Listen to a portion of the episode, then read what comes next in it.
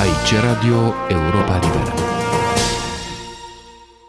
În octombrie 2015, fostul președinte al României, Ion Iliescu, a fost acuzat de crime împotriva umanității pentru rolul pe care l-a jucat în reprimarea protestelor antiguvernamentale din București în iunie 1990, așa numita mineriadă, soldată cu șase morți și sute de răniți.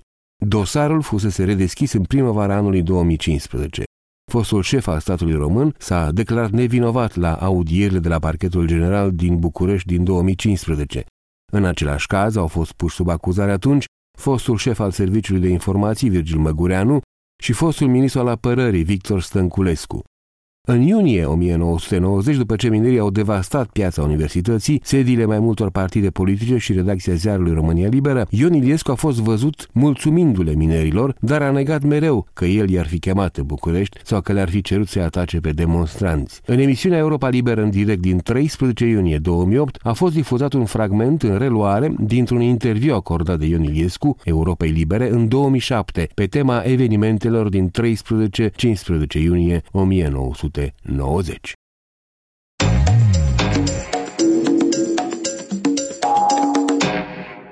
Lucian anul trecut, în 2007, ai stat de vorbă de la microfonul Europei Libere cu unul din protagoniștii evenimentelor de acum 18 ani, fostul președinte al României, Ion Iliescu. Să ascultăm în reluare un fragment din acel interviu. Ați spus da. că în decembrie 1989 80% din revoluționari sau din oamenii de pe stradă care protestau erau membri ai Partidului Comunist, care la început au spus jos Ceaușescu și mai, mai pe urmă acest slogan s-a transformat în jos comunismul. Dar în iunie 1990 tot jos comunismul s-a strigat în piața universității. Ce v-a deranjat sau v-a deranjat ceva atunci la acest strigăt? Piața universității a fost o tribună electorală a opoziției de atunci. Pe de o parte ea a avut uh, și caracteristicile sale dacă vreți, oarecum violente. Piața universității a fost ocupată în mod ilegal și samavolnic. Noi elaborasem la CPUN un decret lege privind regulile de desfășurare a campaniei electorale și a manifestărilor electorale, prin care se interzicea ocuparea de spații publice, piețe și artere de circulație. Nesocotind acest lucru, participanții la un meeting electoral, primul meeting al PNSCD-ului, s-au îndreptat spre piața universității și au ocupat. N-aveam la vremea aceea forțe de ordine, poliție capabile să impună respectarea legii. Închipuiți-vă la Paris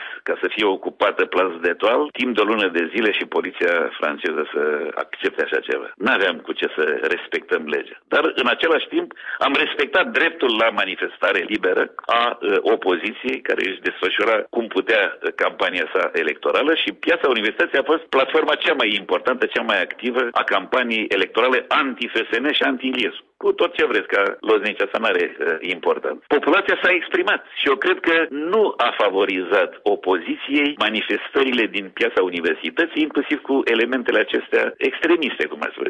S-a strigat acolo nu numai jos Iliescu, ci și moarte lui Iliescu. Nu, eu, eu spuneam de jos comunismul. Uh... Poftim? Eu... Și comunismul și identificarea lui Iliescu cu comunismul și Iliescu KGB și tot felul Dar de ce erați identificat cu comunismul? De ce, de ce erați identificat cu comunismul, domnule Iliescu, atunci? Asta era platforma politică a acestor. Credeau că prin asta îl discreditează pe Iliescu în fața țării. Și uite că țara nu s-a lăsat influențată și tocmai această notă de fundamentalism, de extremism a unor manifestări din piața universității a defavorizat opoziția. Pentru că atunci a câștigat CFS FSN-ul cu 66% și Iliescu cu 85%.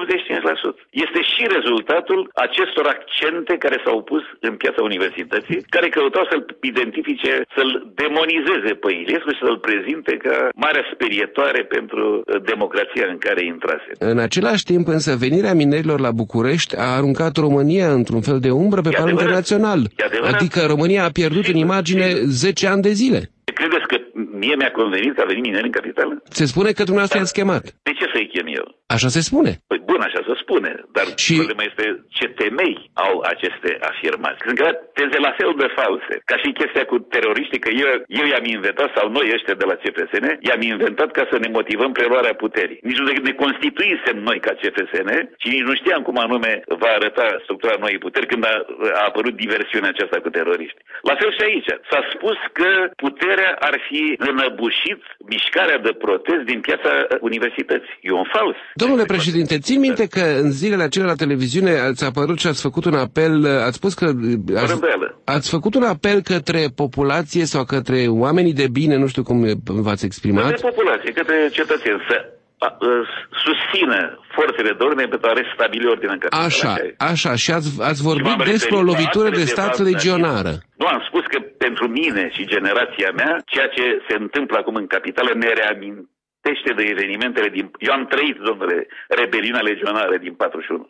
Da, Unul e- din prietenii tatălui meu a fost ridicat de legionari eh, de acasă și împușcat în eh, pădurea eh, Andronescu. Deci, am trăit eh, deci ați groaza. comparat, ați comparat, de fapt ați Am făcut o comparat, comparație. fără îndoială. Bun, și Și după... pe bună dreptate am comparat, nu numai eu. Pentru că chestiunea acum mi-a fost sugerată de oameni care dădeau telefoane îngrijorați și speriați de ceea ce se întâmplă. Ce nu își fac de cap ăștia la fel ca legionarii în 41? Asta a fost reacția oamenilor atunci. Bun, și dumneavoastră ați făcut apelul și la apelul dumneavoastră au răspuns mai multe categorii sociale, între care și Așa e. minerii. Așa e. Deci înseamnă că dumneavoastră i-ați chemat pe mineri în București. Eu am lansat un apel la oameni să ajute restabilirea ordinii. Și au răspuns și mie. Și care e problema? Nu e nicio problemă. Eu, do- eu doar fac un lanț, dacă vreți, logic al, al evenimentelor sau încerc să le înșirui și să mi le explic. Nu, Eram șef al statului. Se prăbușea. Instituțiile ale statului erau atacate de niște elemente rebele. Ați spus că nu era un de mic datoria număr. mea să A- fac apel la uh, toate forțele posibile ca să curmăm o asemenea acțiune. Spuneați că sunt în număr mic, totuși, aceste elemente. Adică e ușor...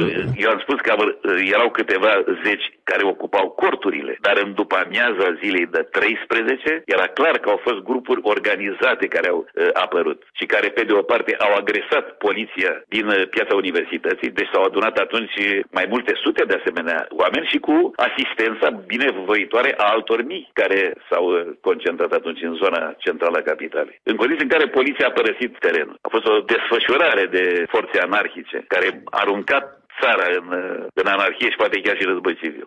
V-am uh, văzut după aceea însă la televizor mulțumindu-le minerilor. Pe Pentru... bună dreptate, era datoria mea să le mulțumesc pentru că oamenii au dat dovadă de solidaritate și spirit uh, civic. Că unii din ei au săvârșit și acte reprobabile și asta e adevărat. Dar era și un fel de apel ca să părăsească capitala. Fostul președinte al României, Ion Iliescu, într-un interviu acordat Europei Libere anul trecut, în 2007.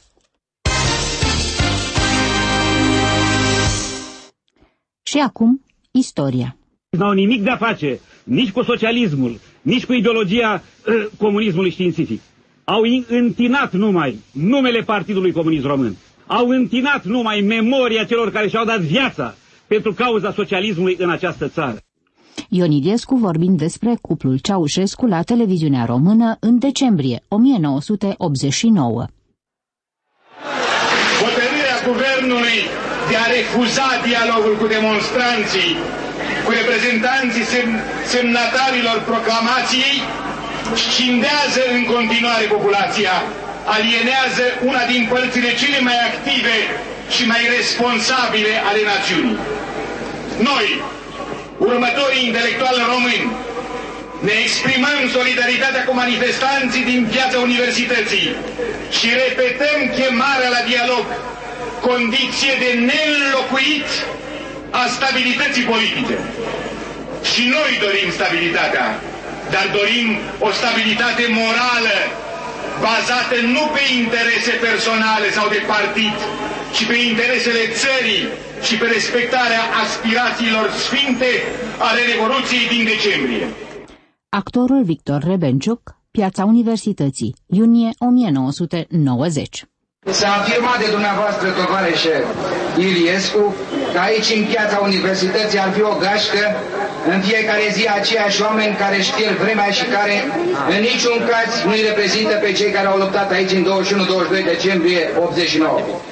Aș vrea să știți, tovarășe Iliescu, că pe 21 decembrie 1989, fiul meu a fost omorât aici la ora 17.30, iar am datoria morală de a continua ceea ce el a plătit atât de scump. Fiul meu se numea Gâdlan Lucrețiu Mihai și avea 19 ani. Demonstrant Piața Universității 1990 Știe cineva dintre noi ca să-i piară frica câtă securitate a fost în țară?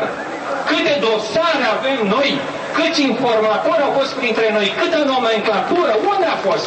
Cine a tras în noi? Cine mai este în funcție?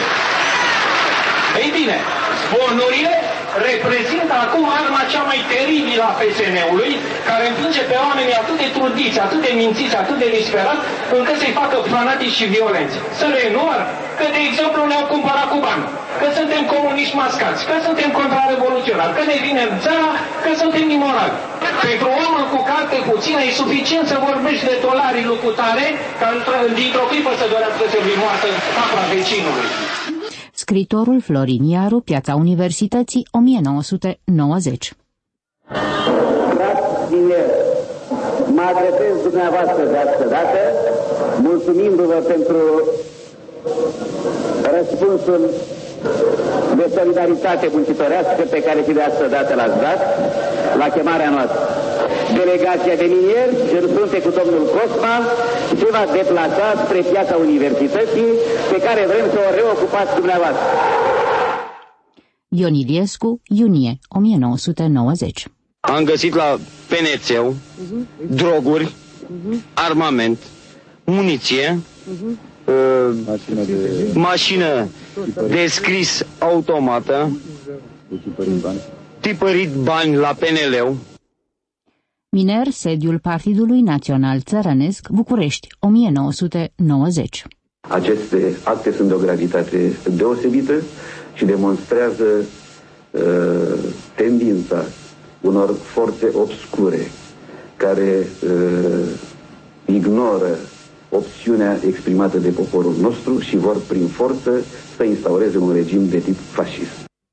Ion Iliescu vorbind la televiziunea română în iunie 1990 Aici Radio Europa Liberă